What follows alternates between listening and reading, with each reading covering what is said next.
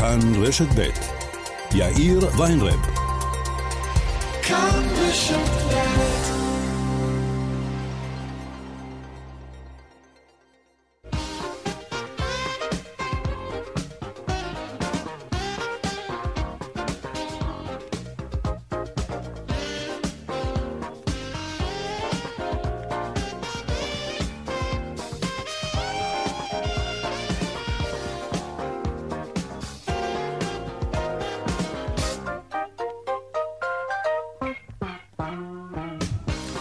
שלום רב לכם, ארבע וכמעט שש דקות, כאן צבע הכסף ברשת ב', יום שלישי. עורך התוכנית רונן פולק, עדן ממן מפיקה היום את צבע הכסף. טכנה השידור רומן סורקין, הדועל שלנו, כסף כרוכית כאן.org.il. אפשר ליצור קשר גם בדף הפייסבוק שלנו, כאן ב'. אני יאיר ויינרב, אנחנו מיד מתחילים.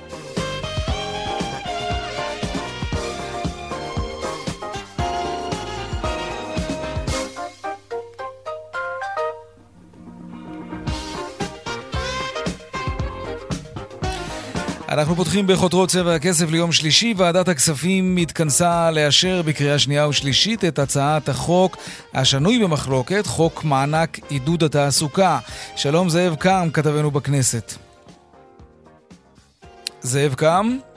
שלום יאיר, אני איתך, אחר הצהריים טובים. כן, אז אה, ועדת, הכנס, ועדת הכספים צפויה לאשר את החוק הזה אחרי כמה ימים של אה, פולמוס די רציני סביב החוק הזה. האם הוא מועיל, נכון, האם הוא לא? כן. בעיקר העימות והמהומה שראינו אתמול בין חברי הוועדה לבין אה, שר האוצר ישראל כץ, שהגיע די במפתיע לוועדה כדי להגיד להם, שינויים לא במשמרת שלי, החוק הזה צריך לעבור כמו שהוא נכנס, כמו שמשרד האוצר גיבש אותו, זה אתמול עורר מהומה, אגב, הבוקר גם איים יושב ראש הוועדה, אה, משה גפני, שהוא לא יגיע לנהל את הדיונים הבאים בוועדה על החוק הזה, כי מבחינתו אין דבר כזה שבאים לוועדה ואומרים לו משפט כמו שאמר לו אתמול ישראל כץ, שהחוק הזה עובר בלי שינויים, אבל בשעות האחרונות הדיון מתחדש בהובלתו ובניהולו של גפני בכל זאת, כאשר הפשרה שאליה הגיעו אנשי הוועדה עם אנשי משרד האוצר אומרת שהשינויים שכבר בוצעו אתמול בהצבעות שהיו אתמול, שינויים די מינוריים, הם יישארו, אותם לא יבצעו האוצר, למרות שהוא לא רצה אותם, הוא יספוג אותם, אה, אבל השינויים נוספים שהיו אמורים אולי היום גם כן להתווסף להצעת החוק, זה לא יקרה. חוק התמריצים למעסיקים יישאר בסופו של דבר די דומה, כן. גם אם הוא לא יהיה זהה, אבל הוא יישאר די דומה לאיך שהוא נכנס. המטרה המרכזית שהכסף הזה יעבור כמה שיותר מהר כדי שאנשים יוכלו לחזור לעבודה מהחל"ת, בדיוק, ולכן אין רצון גם לוועדה, ודאי לא במשרד האוצר, שהדבר הזה יתעכב. בשעה האחרונה מפילים בעיקר את ההסתייגויות, את מאות ההסתייגויות שהגישה האופוזיציה להצעת החוק, וכנראה בתוך שעה-שעתיים הוועדה תאשר את החוק הזה לקראת קריאה שנייה ושלישית, כדי שמחר גם מליאת הכנסת תאשר את החוק הזה זה, כן. באופן סופי. זאב קם, כתבנו בכנסת, תודה רבה על העדכון הזה. תודה, יאיר. שר האוצר ישראל כץ ונשיא התאחדות התעשיינים דוקטור רון תומר נפגשו הבוקר וסיכמו להקים צוות, להקים צוות משותף שיבחן צעדים לחיזוק התעשייה הישראלית וגם את כושר התחרות שלה. הצוות יבחן נושאים כמו הסרת חסמים, ביורוקרטיה, כן, ושיפור הסביבה העסקית וגם קידום צעדים להעלאת רמת הפריון והחדשנות הטכנולוגית. כן, המפעלים בארץ צריכים איזשהו יתרון יחסי כדי להתמודד עם המחירים הזולים יותר של מוצרים שהם מייצרים, אבל מייבאים אותם מחו"ל. שיבושים היום בטיסות המטען באל על, טייסים הודיעו על מחלה בשעות האחרונות, יש מי שחושד שזו מחלה, במרכאות. שלום שרון עידן, כתבנו לענייני תעופה ותחבורה. כן, שלום אה, יאיר. בעצם אנחנו מדברים על טיסות מטען שהיו אמורות לצאת היום, וגם כנראה לא רק היום, אלא גם בימים האחרונים בכלל. אה, היה קושי לאייש את הטיסות האלה. הטיסה המסוימת שהיום אה, נתקעה הייתה טיסה ליוסטון, שהיו עליה בעיקר מטענים, אבל גם מעט נוסעים. בסופו של דבר, ולאחר כמה שעות כן נמצא, נמצא הקברניט לטיסה הזאת. בוא תשמע רק במשפט יחד איתי את תגובת הטייסים לעניין הזה. הם אומרים תמוה שהנהלת החברה שוב תוקפת את עובדיה ומאשימה אותם בכישלונה, בניגוד להסכם, אל על אינה מציבה כוננים לטיסות, ובכל מקרה שטייס חולה נאלץ הוועד להקפיץ טייס מביתו מבלי כל הכנה מוקדמת. אנחנו מציעים, הם אומרים להנהלת החברה, להימנע שוב מקרבות עם עובדיה ולפעול על מנת להציל את החברה. בקיצור, לא ברור האם אנחנו עוד פעם רואים כאן התנעה של איזושהי שביתה איטלקית, נאמר, של הטייסים או לא. יש תחושה, יאיר, מגורמים שאני מדבר איתם, שהאש מתחממת מאוד מאוד מתחת, דווקא כשהחברה כמעט לא פעילה. שרון עידן, אה, כתבנו לענייני תעופה, תודה רבה על העדכון הזה. ומאז חזרת המשק לשגרה ועם פרסום ההנחיות של התו הסגול, חזרו לפעול רק 27% מבתי המלון בישראל. מהנתונים עולה כי בניגוד לאילת, שבדרך כלל נהנית מתיירות פנים, ערים מוטות תיירות נכנסת בדרך כלל, כמו תל אביב, טבריה, ירושלים, נצרת, אינן מצליחות להתאושש, וההערכה היא שהן יהיו האחרונות להתאושש כל עוד השמיים סגורים לתיירים מחו"ל. וזה המצב כרגע, ואין לדעת מתי הוא בדיוק ישתנה. מנכ"ל בנק ישראל חזי קאלו הודיע היום כי הוא יסיים את תפקידו ב-15 בספטמבר 2020. בתום 12 שנים בבנק ישראל, במהלך שנותיו בבנק הוא כיהן uh, לצד שלושה נגידים. עם ההודעה על uh, סיום תפקידו כמנכ"ל הבנק, הקים uh, הנגיד ועדת איתור למינוי מנכ"ל חדש לבנק ישראל. ועוד בהמשך על הסדר הטיעון עם משפחת רפאלי, ששולח את האימא ציפי לכלא ואת הבת בר רפאלי לעבודות שירות. נרחיב גם על כך, וגם הדיווח משוגי הכספים ביום של מסכים אדומים. אלה הכותרות, כאן צבע הכסף. אנחנו מיד ממשיכים.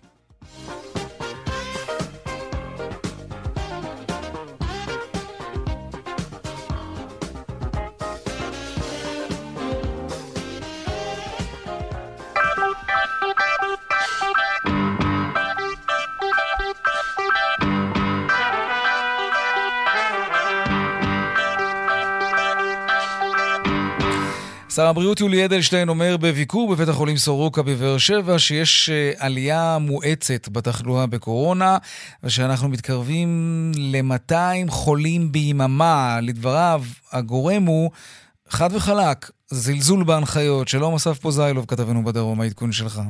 כן, שלום. שר הבריאות אה, הנכנס אדלשטיין סיים אה, את התדרוך הראשון שלו ממש לפני כמה דקות בבית החולים אה, סורוקה כאן בבאר שבע.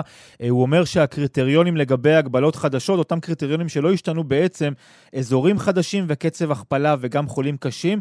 בדברים הראשונים, באזורים חדשים של קורונה וקצב הכפלה, המצב מתחיל להיות בעייתי. הקריטריון השלישי, חולים קשים, זה עדיין לא מה שאפשר לדעת, כי לוקח זמן מרגע ההדבקה אדם אה, להפוך לחולה קשה. אנחנו מתקרבים ל-200 חולים. לא מזמן היינו ב-20 בלבד. אם לא נתעשת, המצב יהיה מאוד מאוד בעייתי. לגבי הרכבת, אומר אדלשטיין, לא ברור מתי היא תיפתח. לגבי אה, אירועי הספורט, אומר אה, שר הבריאות הנכנס, כל מחזה של התקהלות או התפרעות מוריד לנו את המוטיבציה לתת הקלות. בצורה הזאת, בהמשך גם לא יהיה לנו גמר, גמר גביע. נשמע חלק מהדברים שלו. הקווים האדומים נקבעו עוד לפניי אה, על ידי ראש הממשלה בממשלה הקודמת שלושה פרמטרים מספר חולים חדשים, קצב ההכפלה ומספר חולים קשים. אנחנו לצערי הרב גם בחולים חדשים וגם בקצב ההכפלה באזורים מאוד מאוד לא טובים מבחינת חולים קשים אנחנו עם תמונה יותר אופטימית, אבל יתקנו אותי הרופאים הרבים שנמצאים כאן, אבל אני חושב שמקובל לחשוב, כפי שאמרתי, לא יודעים הרבה על קורונה, מקובל לחשוב שהחולים הקשים מגיעים רק ימים לאחר שאנשים אה, נדבקו. כן, אז לסיום אני שוחחתי בנושא הזה עם מנהל מחלקת הקורונה בסורוקה שנפתחה שוב, דוקטור אורי גלנטה. הוא אומר שיש הרבה מאוד פניות של חולים בשבועות האחרונים, המאושפזים אצלו במחלקה מתינוק בן שנתיים וחצי עד בני 90. רוב המאושפזים הם ללא מחלות רקע משמעותיות, אבל הם כן חולים משמעותית, וזה מאוד מדאיג. רובם מאותה שכונה או מאותו יישוב, ולכן הוא אומר, אותו מנהל מחלקת קורונה בסורוקה, אם לא יבודדו כרגע את הכיסים האדומים האלה, את מוקדי ההתפרצות, זה יפרוץ בצורה הרבה יותר משמעותית, וישראל תהיה בבעיה גדולה מאוד, כולל המשק הישראלי. אסף פוזיילוב, כתבנו בדרום, תודה רבה על הדיווח הזה. מאבקם של המפעלים והחברות שלא פיטרו עובדים ולא שלחו איש מהם לחופשה ללא תשלום, המאבק שלהם נמשך. הם נאבקים על ההחלטה המוזרה הזאת בעיניהם, ולא רק בעיניהם, לתת מענקים רק לארגונים שכן פיטרו וכן שלחו לחל"ת. שלום ירמי מזרחי, מנכ"ל אה, א' משי תעשיות קוסמטיקה, שלום לך. שלום וברכה, אחרי צהריים טובים. גם לך. היו בשבועות האחרונים כל מיני התבטאויות של uh, מקבלי החלטות ש- כן, נכון, צריך לפצות גם את מי שעמד בסערה הזאת ולא פיטר עובדים. אתה יכול לעדכן אותנו במשהו? מישהו דיבר איתכם? אה, ראשית, לא. אף אחד לא דיבר איתנו, לא לגבי אה, מענק כזה או אחר ולא לגבי עזרה. אה, לא ממקבלי ההחלטות, וגם אלה שאנחנו פונים אליהם כן. פחות מגיבים אלינו. ראינו מה קרה אתמול בוועדת הכנסת, שלצערי השר רותם את אוזניו ואומר, אני רוצה להעביר כן. את החוק כפי שהוא. כן. אה, אז זה אומר שנכון לעכשיו, אה, חברות, מפעלים שנמצאים לידך, וכן שלחו את העובדים שלהם לחל"ת או פיטרו אותם, יקבלו את המענקים האלה, ואתה עדיין שום דבר, למרות שהחזקת בציפורניים את העובדים שלך. למען ההגינות, אני כן אגיד שקיבלנו פטור מארנונה לשלושה חודשים, וגם על כך אנחנו מודים. Mm-hmm. חשוב להבין שלא החזקנו את העובדים. את זה כולם קיבלו, נכון? כולם קיבלו. כן. אה, חשוב להבין שלא החזקנו את העובדים על מנת לקבל מענק, אלא החזקנו את העובדים מכיוון שאנחנו מאמינים בערבות הדדית, בציונות, וזו לא מילה גסה היום, ובכן אה, חשיבה על העובד שלך כחלק מה, מהארגון. התאמצנו מאוד לא לפטר ולא להוציא אנשים לחל"ת, מכיוון התאמצתם, ש... התאמצתם, זה אומר הפסדתם כסף. התאמצנו, משמע הפסדנו כסף, משמע... אה, אני חייב להבין את הנקודה והתאמצ... הזאת. אה, באמת, זה, זה ממש מעניין אותי, כי אני תוהה, למה, למה בכל זאת לא עשיתם את זה? הרי, הרי הפסדתם כסף, והמדינה הסכימה לשלם לעובדים, לא רק שלך, כן, של כל החברות והמפעלים במשק, את השכר שלהם באמצעות דמי אבטלה. נכון, זה, זה לא השכר המלא וכולי, אבל בכל זאת נתנו לכם פה איזושהי, איזה גרייס, איזו יכולת לקחת טיפה אוויר, לשחרר מעט עובדים, לה, להשאיר את העסק שלכם בחיים, והמדינה הסכימה לממן את זה. אז למה לא, קודם כל, כל הכבוד שלא עשית את זה, בלי ציניות, אבל יכול להיות שזה היה מקל עליך עכשיו, ביום שאחרי. בלי ספק זה היה מקל עליי, גם ביום שאחרי וגם תוך כדי המשבר. אבל uh, כחברה תעשייתית שלמעשה העובדים פה הם חלק ממשפחה אחת גדולה, אנחנו באמת ובתמים באנו וחשבנו, אוקיי, בוא נגיד שאנחנו מוציאים עכשיו את האנשים, להזכיר למאזינים, אנחנו מדברים פה על ערב פסח, אני מוציא אנשים ששכרם הוא סביב ה-7,000 שקל, אנחנו לא חברת הייטק, אנחנו חברת ייצור. Mm-hmm. האנשים האלה הם קשי יום, חלקם הגדול, או לא חלקם הגדול, אבל חלקם הם אנשים שעובדים אחרי גיל הפנסיה, כשחצי מה... מה מההצהרות היו שאנשים אה, מעבר לגיל פנסיה לא זכאים לכלום, ואנשים שבאו לעשות אצלנו עבודה מועדפת כחיילים לא זכאים לכלום, ופתאום אתה מסתכל, אתה אומר, אני לא יכול לעשות את זה. להערכתי האמיתית, כן. הם יגיעו לפסח ללא משכורת, או עם איזשהו סכום זעום. ולא יכלנו, כן. לא לקבל את זה. זה כל כך יפה מצדכם. לא, באמת, זה, זה, זה מדהים, כי כל כך הרבה חברות וארגונים החליטו כן לעשות את זה. אגב, אנחנו מקבלים פה ושם לא מעט ריקושטים על כך שחברות אפילו ניצלו את העובדה שאפשר לשחרר לחל"ת ולקבל דמי אבטלה. אבל אתם הייתם ממש בצידו השני של המתרס. ירמי מזרחי, מנכ"ל א' משי, תעשיות קוסמטיקה, תודה רבה לך על השיחה הזאת. תודה לכם ותודה למאזינים. ושלום ליושב ראש ועדת הכספים משה גפני. שלום, צהריים טובים. אתה שומע את ירמי מזרחי, ואני חייב להגיד לך שבצבע הכסף דיברנו עם עוד ועוד מעסיקים שהחזיקו בכוח את העובדים שלהם. הם הפסידו כסף, הם החזיקו אותם בכוח, והיום כשחוזרים לשגרה הם מגלים שאף אחד לא חושב לפצות אותם או לסייע להם, אחרי שהם עשו, עשו מעשה גדול, לא? כן. איך אתה כיושב ראש ועדת כספים יכול לסייע להם בכל זאת לקבל משהו שיעזור להם לא לפשוט את הרגל עכשיו, אחרי שהם ימנו במשך שלושה חודשים עובדים בלי שום הכנסה?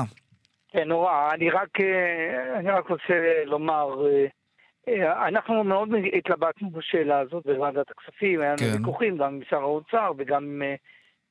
אני חשבתי אפילו היה שלב שאמרתי, למה אני צריך להמשיך את הדיון? שמישהו אחר ינהל את הדיון הזה. אבל הגעתי למסקנה שאין ברירה. מדובר על שישה מיליארד שקל. ובסופו של דבר זה עוזר לעובדים, עוזר למעסיקים בתקופה הקשה, אני לא מדבר מבחינה בריאותית, אבל מבחינה כלכלית שאנחנו מצויים בה. הדיון האחרון שהיה עכשיו, שעכשיו סיימתי אותו, כן. היה על חצי מיליארד שקל להעביר לאותם, עובדי, לאותם מעסיקים שלא פיטרו את העובדים שלהם, נו. לקחו את ההוצאות על חשבונם, והם uh, החזיקו את האנשים אה, באמת, באופן אה, של... ערב פסח, הם לא כן, רצו כן, לשלוח כן, אותם לא הביתה לא באופן כזה, כן, אוקיי. זה לא פותר, החוק הזה לא פותר את הבעיה, הוא מקל... רגע, מה עם החצי מיליארד שקלים האלה שאמרת ש... החצי מיליארד שקלים האלה צריך... אה, שר האוצר, או יותר נכון הממשלה, להחליט על מה שעכשיו אמרתי לגבי הנושא הזה שאנחנו כולנו, כל חברי הוועדה דורשים שזה יהיה מיועד לאלה שהם לא פיטרו את העובדים. כסף צבוע. כן. מתוך לא השישה מיליארד או תוספת של חצי מיליארד? מתוך השישה, מתוך השישה מתוך השישה. אבל אתם מאשרים את זה לקריאה שנייה ושלישית בלי שצובעים את הכסף הזה קודם. לא, יש סעיף, לכן אנחנו עדיין לא סיימנו, בגלל שמישהו מהאופוזיציה הגיש על זה אה, נושא חדש. בסדר, זה באמת נושא חדש, אבל זה נושא שאנחנו רוצים שוועדת הכספים תדון. הטענות שאני שומע, אה, יש מקרים שאני ממש בוכה עם האנשים. יש מקרים שאי אפשר לתאר, זה באמת מצוקה קשה. יש טענות קשות אה, גם בין חברי הוועדה. אני פחדתי שאם אני אביא את זה לשמירת כלים, אז בסוף נפסיד את מה שיש עכשיו.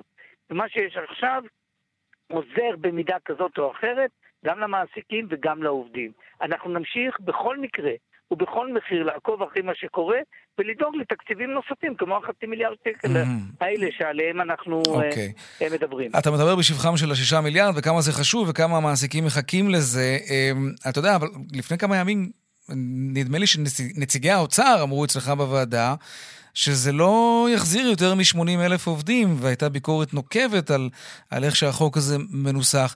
יכול להיות, היה גם מי שאמר שהשישה מיליארד שקלים האלה יגיעו לפח, כי זה בעצם כמו לזרוק אותם.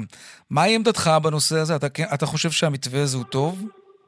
לא, אני לא מסכים עם ההגדרות האלה.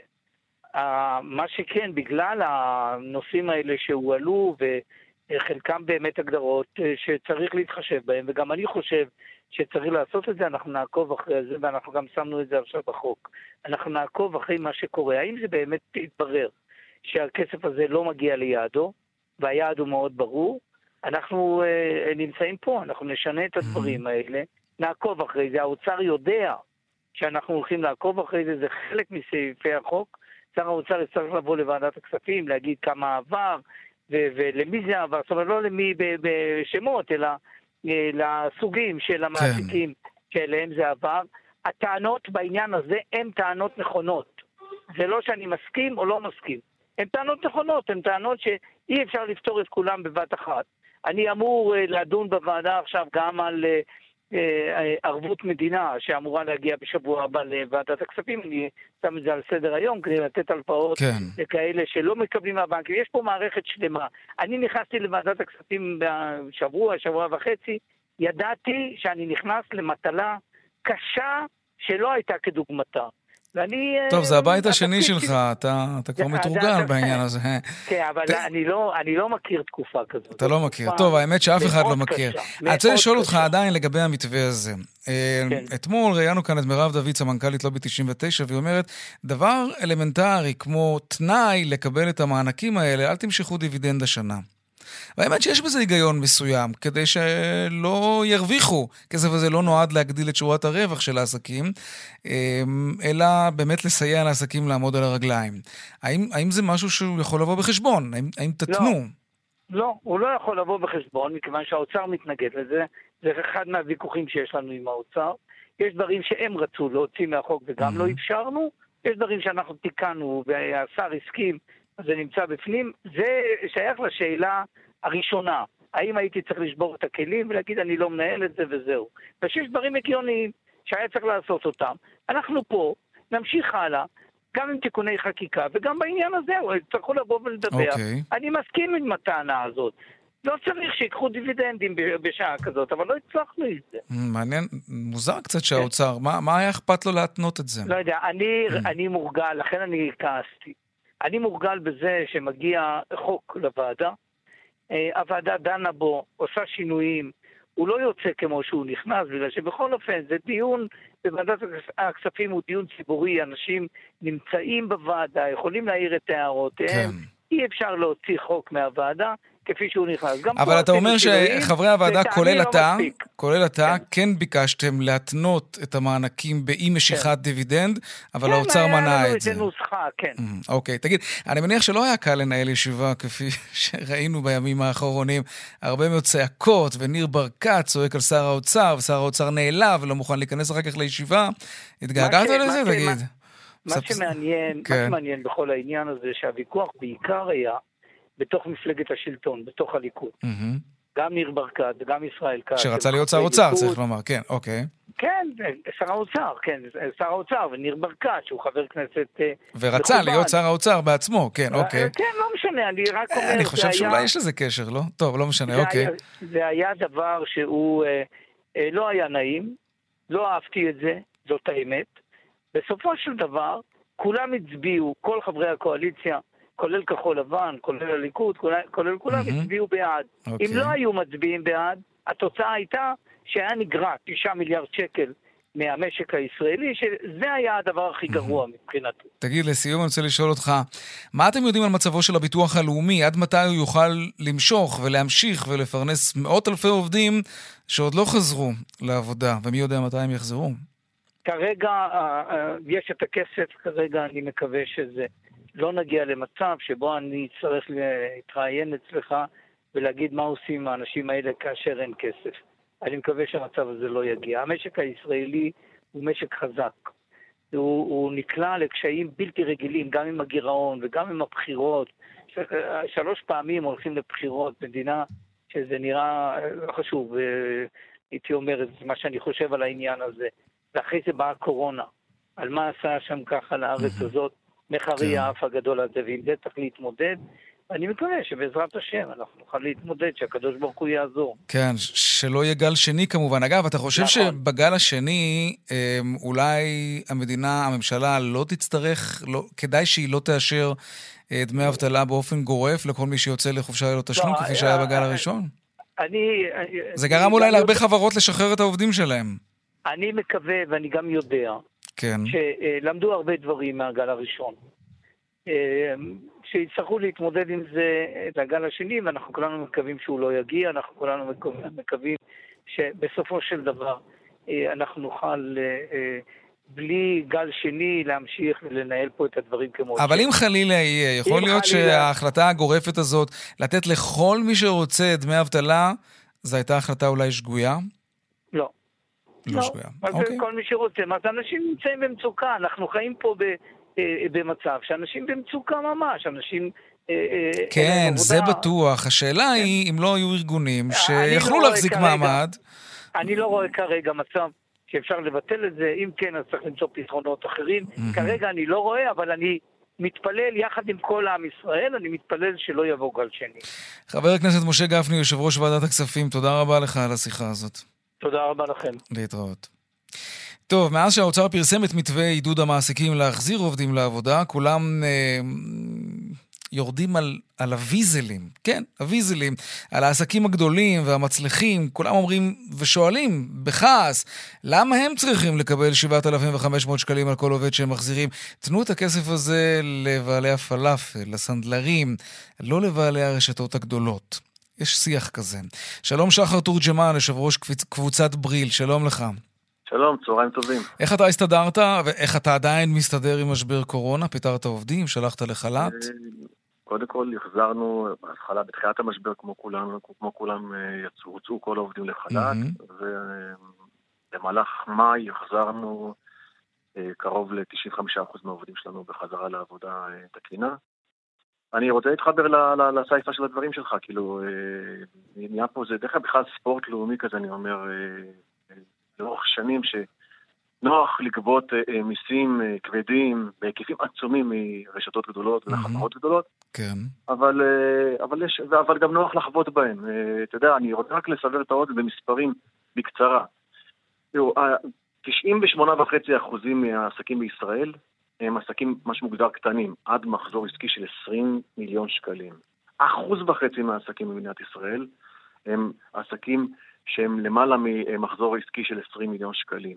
אבל האחוז וחצי האלה מעסיקים 45% מהעובדים במשק הישראלי, והאחוז וחצי האלה תורמים 50% מההכנסות במיסים במדינת ישראל. Mm-hmm. אז כשחובטים בעסקים האלה, העסקים האלה, אחוז וחצי מהעסקים, מה שנקרא עסקים גדולים, מביאים 50% מההכנסות במיסים למדינת ישראל, 50% מהשוטרים ממומנים באמצעות המיסים האלה, 50% מהמורים, 50% ממשרתי הקבע וצבא ישראל ועוד ועוד, כהנה וכהנה. אבל שחר, אולי, אולי דווקא בגלל שאתם רגע, כאלה, רגע. אולי בגלל שאתם כן. כאלה, אנשים אומרים, אתם מספיק חזקים וגדולים, תראו איזה תרומה יש לכם למשק, תניחו, תניחו לכסף הזה למענקים האלה, כדי שיוכלו להפנות אותם לעסקים שהם לא תורמים כמו שאתם תורמים. בוא, בוא תראה למה הנחנו. א', דרך אגב, מקובל גם במרצות, ארצות המערב, כן.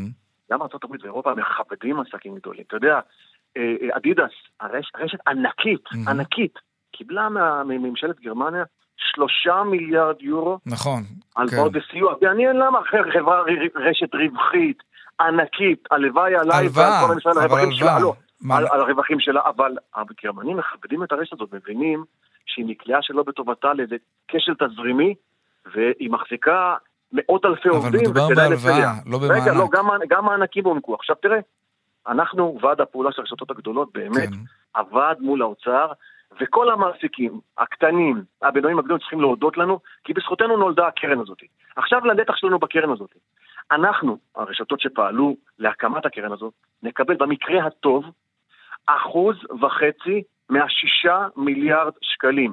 אלה הנתונים לכל צרי העין למיניהם, המקטרגים, עם הספורט הלאומי. זו המציאות, בוא, בוא, בוא נתכתב, בוא נדבר במספרים. מרבית הכסף, החלק הארי של הכסף, הארי מאוד מאוד של הכסף, כן. ילך לשמחתנו. כך דאגנו, כך פעלנו מתחילת הדרך. ביקשנו מממשלת ישראל לדאוג למנגנון שיתמרץ החזרת כלל העובדים במשק הישראלי. לא דאגנו רק לעצמנו, רק היינו שמה כדי לדאוג לכל עם ישראל. וזו האמת לאמיתה. כל האחרים שמלינים, כאילו זה, כאילו הכסף הזה הולך לעסקים הגדולים, אז שוב אני חוזר למספרים, פחות מאחוז וחצי יגיעו אלינו. בשביל ללכת, לא, שלא נשאר במספרים, בואו ניקח את קבוצת בריל. 1,500 עובדים יש בקבוצת בריל. חלק מהם מועסקים במנגנון של תפעול, של, של אה, אה, תפעול אה, עצמי. אנחנו, במקרה הטוב ביותר, חברה שמגלגלת 550 מיליון שקלים בשנה, ואחראית על מותגים Nautica, Timberland, סולוג, ניינווייס, כן, כן, Lee Cooper אוקיי. ועוד, תקבל במקרה הכי טוב מיליון וחצי. אני רוצה רק להזכיר לכם שעסק קטן, שהוא עד גובה של 20 מיליון שקלים מחזור, יקבל, יכול לקבל, כבר קיבל 400 אלף שקל החזר עבור הוצאות קבועות שלו, ויקבל בנוסף לזה, mm-hmm. גם מענק עבור אה, תמרוץ אה, עבור החזרת עובדים. אני חושב שיש פה... כן. אני חושב שיש פה איזו חלוקה סבירה. כן, העסקים הגדולים מקבלים משהו, הם מקבלים הרבה פחות, הרבה הרבה פחות ממה שהעסקים הקטנים מקבלים, וטוב שכך, אני לא מלין. כן, הם צריכים חושב... יותר. תגיד, אבל אוקיי. עכשיו, דרך אגב, עוד, עוד, דרך אגב, אנחנו, אנחנו בנים, אנחנו, אנחנו אה, אה, כשגיבשנו את המתווה הזה שהאוצר אימץ אותו באופן חלקי, גם אמרנו משהו שהאוצר לא אימץ, והוא אבסורדי. אנחנו אמרנו, אל תחלקו כסף למי שלא, שהמחזור העסקי שלו לא נפגע.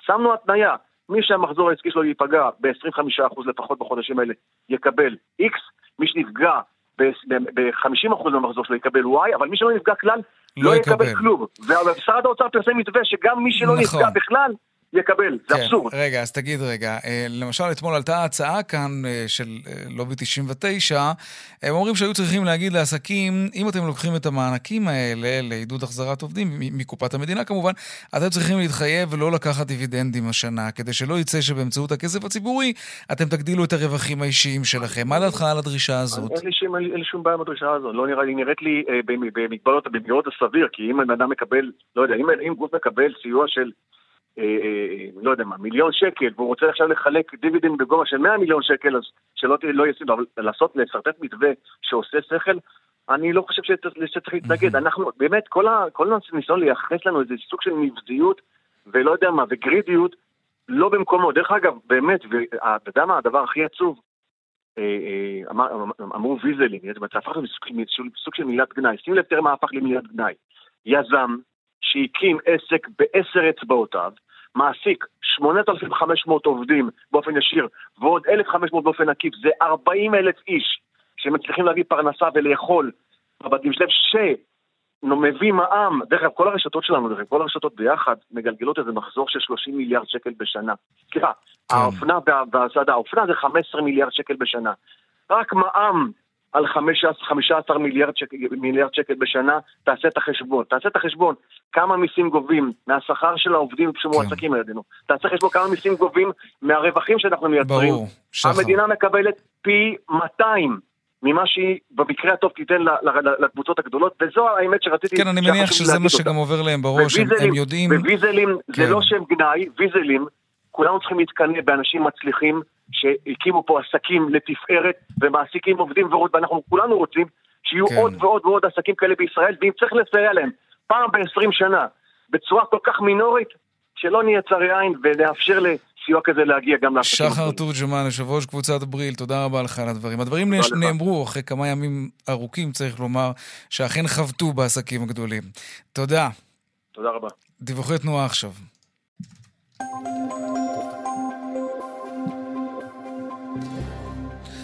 בדרך החוף צפונה עמוס ממחלף חוף השרון עד מחלף נתניהו, ובדרך שש צפונה עמוס ממחלף קסם עד חורשים, ובהמשך עומס כבד ממחלף באקה עד עין תות בגלל תאונת דרכים. סעו זהיר. דרומה יש עומס מיוקנעם עד מחלף אליקים. דיווחים נוספים בכאן מוקד התנועה כוכבי 9550 ובאתר שלנו, אתר כאן. פרסומות, ומיד חוזרים עם עוד צבע הכסף. כמעט 39 דקות אחרי השעה 4 נחתם הסדר טיעון עם הדוגמנית בר רפאלי ועימה ציפי המואשמת בעבירות מס. ציפי רפאלי צפויה לשבת במאסר שנה וארבעה חודשים, בר רפאלי תשעה חודשי עבודות שירות. שלום צח שפיצן, כתבנו לענייני משפט. שלום, שלום. קודם כל תזכורת קצרה, סיפור המסגרת. כן, אז סיפור המסגרת הוא חשדות כלפי אה, בר וציפי רפאלי להעלמות מס אה, בשנים שבהם בר רפאלי באמת הייתה אה, ככה בשיא תהילתה נגיד, כוכבת בינלאומית, כן.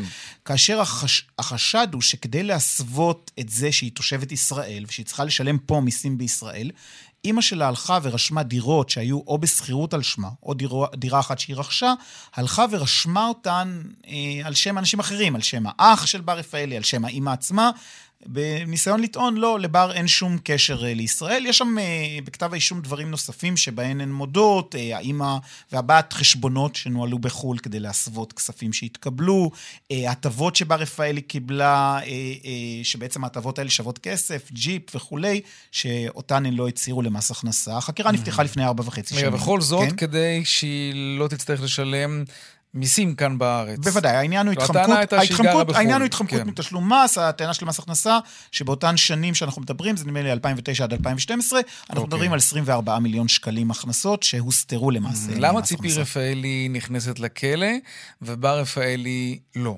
אוקיי, אז מה שקורה הוא שציפי רפאלי הייתה אה, אה, גם האימא, גם הסוכנת של בר רפאלי באותן שנים. היא mm-hmm. ביצעה את הפעולות אה, בשמה, בר רפאלי אז הייתה בשנות ה-20 לחייה, אה, ואני חושב שגם בפרקליטות הגיעו למסקנה שגם אם ילכו למשפט, יהיה קשה יותר להוכיח שבר רפאלי הייתה מודעת לכל מה שאימא שלה עשתה. שהיא אחראית למעשים האלה, עכשיו, כן. זה, זה, זה, זה לא רק סתם סוכנת, זה מי שגם הרוויחה עצמה, ציפי עצמה, הרוויחה בעצמה עמלות ו, וגם אתה יודע, זה מהבת שלה, ולכן אה, ציפי אה, אה, הודתה באמת, ב, או הגיעה בהסדר טיעון לעונש שהוא חמור יותר, ובר הגיע לעונש שהוא חמור פחות.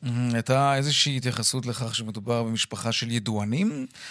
אני ראיתי ברשתות החברתיות, ככה כן. אנשים שואלים האם קיבלו הנחת סלב או לא, אני חושב שלא קיבלו הנחת סלב. לא. מאסר של שנה וארבעה חודשים. יש פה אימא שנכנסת לשנה וארבעה חודשים. כן. תשעה חודשים אלה תשעה חודשי מאסר שמומרים לעבודות שירות. זה, זה לא עונש מינורי, וצריך לזכור שיש פה קנס. כל אחת מהן משלמת 2.5 מיליון שקלים, זאת אומרת 5 מיליון שקלים שהן משלמות. זה בנוסף ל-8 מיליון שקלים שכבר נקבע בהליך אזרחי, שבר צריכה לשלם. לא, לא, הפשע לא משתלם בעיניי. כן, זה, זה, זה תמיד.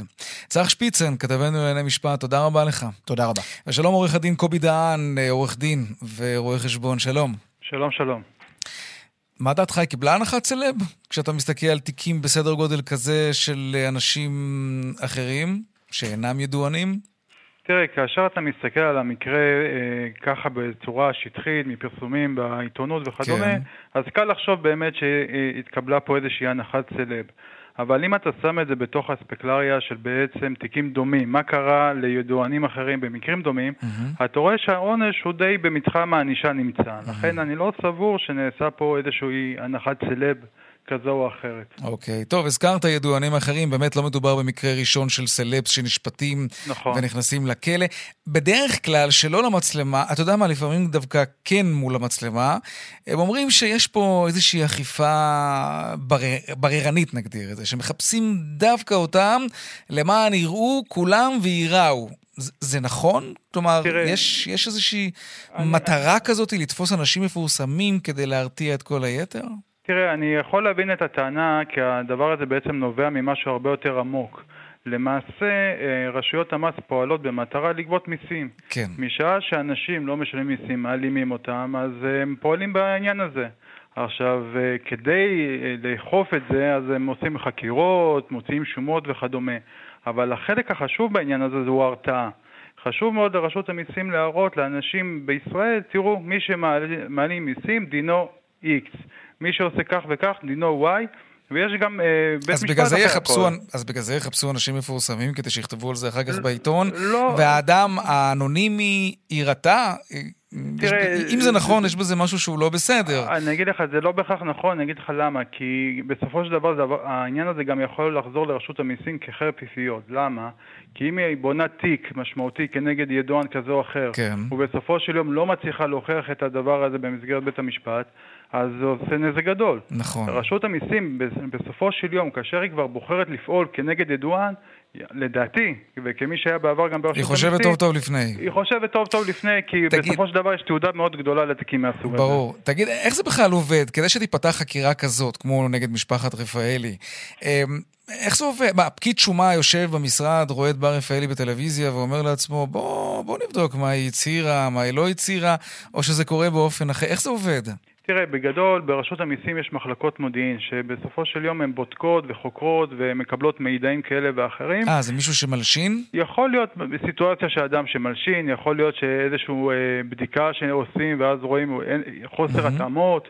לדוגמה, יכולים לראות שהיא מדווחת על הכנסות בשנה מסוימת X, אבל נראה שהיקף הפעילות שלה הרבה יותר גדול מה זה נראה? ממה? מקריאה בעיתונים? כלומר, יכול יכולה להיות... להיות חקירה יזומה מטעם רשות המיסים? תראה, אני אתן לך דוגמה. כן. אוקיי? יכול להיות אדם שמפרסם ברשתות החברתיות אה, שעונה יוקרה.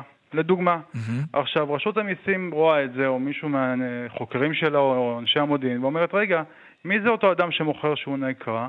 בוא נבדוק, ואז רואים שאין לו תיק עוסק ואין לו תיק במס הכנסה, mm. וככה נפתחת חקירה וכדומה. Okay. אוקיי. זאת אומרת, צריך איזשהו אה, ניצוץ ראייתי כדי להתחיל תנועה בהקשר הזה. אוקיי. Okay. תגיד, עוד שאלה מעניינת, שהרבה אנשים מדברים עליה, אמ, משפחת רפאלי, אם המשפחה, כן, ציפי, לקחה, לקחה על עצמה וגם קיבלה את העונש הכבד, שנה וארבעה חודשי מאסר. לא מעט אנשים שמדברים על העניין הזה תוהים עד כמה היא רצתה פשוט לחסוך מהבת האהובה והמצליחה שלה את המאסר.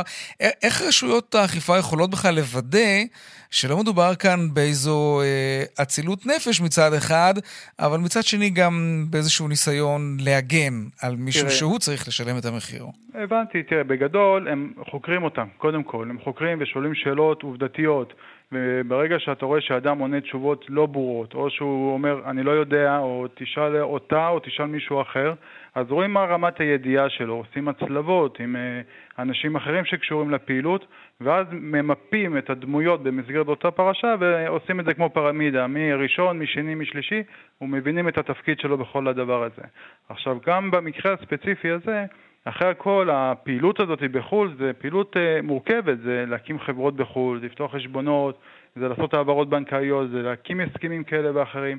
פה נדרשת איזושהי מיומנות. עכשיו, כן. יבוא ידוען כזה או אחר, ויגיד, שמעו, אני יודע לעשות X, אני יודע לשיר, אני יודע לדגמן, אני יודע דברים אחרים וכדומה. לנהל דברים מהסוג הזה אני לא יודע. יש לי אנשים שאני משלם בעבור הדבר הזה, ולכן במסגרת התפקידים הזו, אז כן נראה שהאימא mm-hmm. לקחה חלק פעיל בניהול של הדבר הזה, okay. אוקיי. והדוגמנית למעשה עשתה את עבודתה אה, נטו. עורך הדין אה, קובי דהן, תודה רבה לך על השיחה תודה, הזאת. תודה רבה לכם. דיווחי תנועה עכשיו.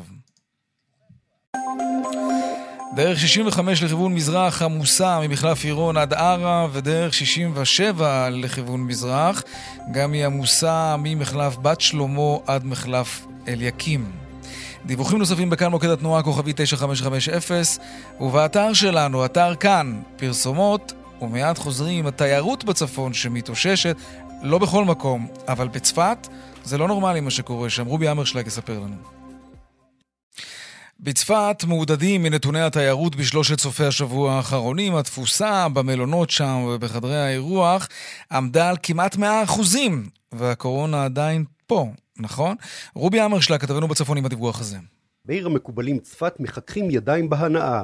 אחרי שבועות קשים מאוד בגלל הקורונה, בשלושת השבועות האחרונים מתגלה יתרון אחד של המגפה שמוטטה עסקי תיירות בעולם. בעיר הצפונית נרשמו יותר מ-90 אחוזי תפוסה בחדרי האירוח ובבתי המלון בסופי השבוע. שוק יוחנה, ראש העיר.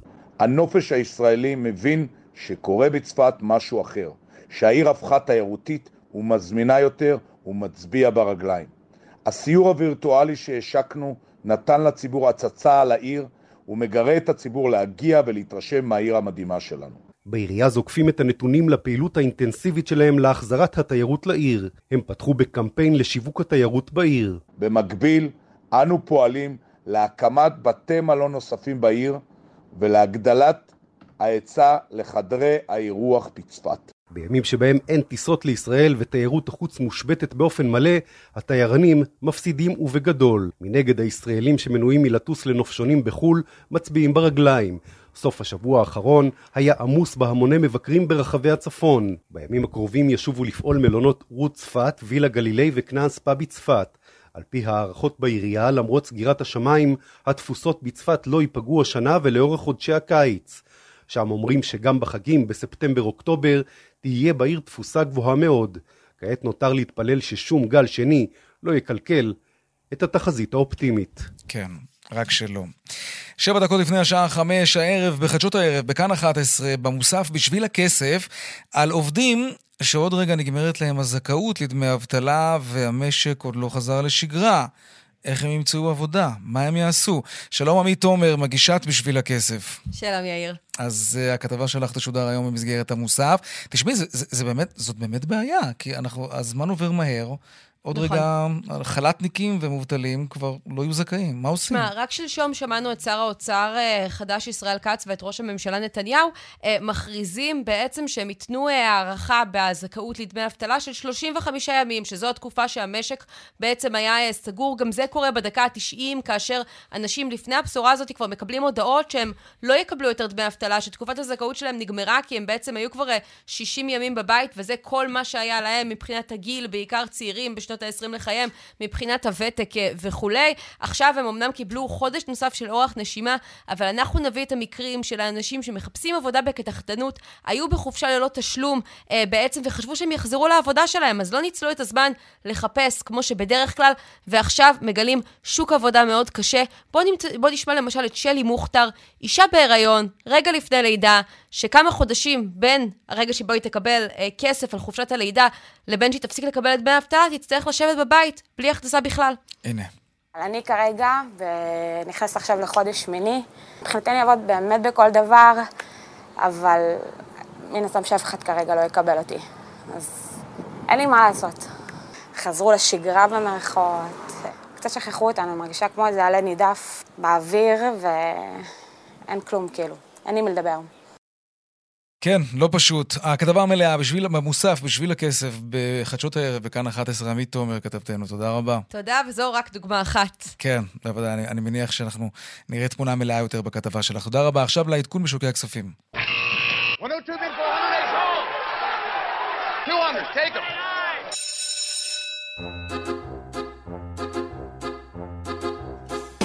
שלום אייל ראובן, בעלים ומנכ"ל ארנינגס השקעות. מה קרה היום, תגיד? היום אה, קצת ירידות. תשמע, הבנק המרכזי העולמי מעדכן את נתוני התחזיות התמיכה כלפי מטה לתמיכה שלילית בעולם של מעל חמישה אחוזים. אז אחרי שישה ימים רצופים של עליות, בעיקר בבורסה האמריקאית, שהשפיעו והקרינו על כל הבורסות היום, ירידות קצת. ירידות קלות, בוא נאמר ככה, מדד תל אביב 35 ב-0.2, מדד תל אביב 90 ברבע אחוז. אנחנו במחזור שמסתכם במיליארד שקל. כאשר מניות הבנקים מרכזות היום את המחזורים היותר גבוהים בפעילות, ודווקא כן. הסקטור הזה עולה. תשע עשיריות האחוז, מדד הבנקים כלפי מעלה. אל על יורדת עם תוואי החזרה לשגרה או להלוואות או להנפקת מניות לציבור, יורדת בכשישה אחוזים. גם טבע יורדת באחוז ושתי עשיריות. אנחנו רואים את הבורסה בארצות הברית נפתחת בירידות שערים, הדאו ג'ונס וה-S&P יורדים בכאחוז, mm-hmm. הנסדק בשליש האחוז, גם בורסות אירופה היום סביב האחוז וחצי ירידות. מטח לסיום, הדולר ממשיך לרדת ומתקרב אצלנו לשלושה שקלים וארבעים אגורות, כרגע נסחר בשלושה שקלים ארבעים וארבע, האירו עולה קלות. אייל ראובן, תודה רבה על העדכון הזה. תודה לכם, יאיר. עד כאן, צבע הכסף ליום שלישי, עדן ממן הפיקה היום את צבע הכסף, רונן פולק, פולק ערך את התוכנית. הטכנאי רומן סורקין, הצוות בבאר שבע, אורית שולץ ושמעון דוקרקר, אהוד כהן וחגית אלחייני במוקד התנועה. הדואל שלנו, כסף כרוכית kan.org.il, מיד אחרינו שלי וגואטה, אני יאיר ויינרב, נשתמע שוב מחר בארבעה אחר הצהריים. ערב טוב ושקט שיהיה לנו, תהיו בריאים. שלום שלום.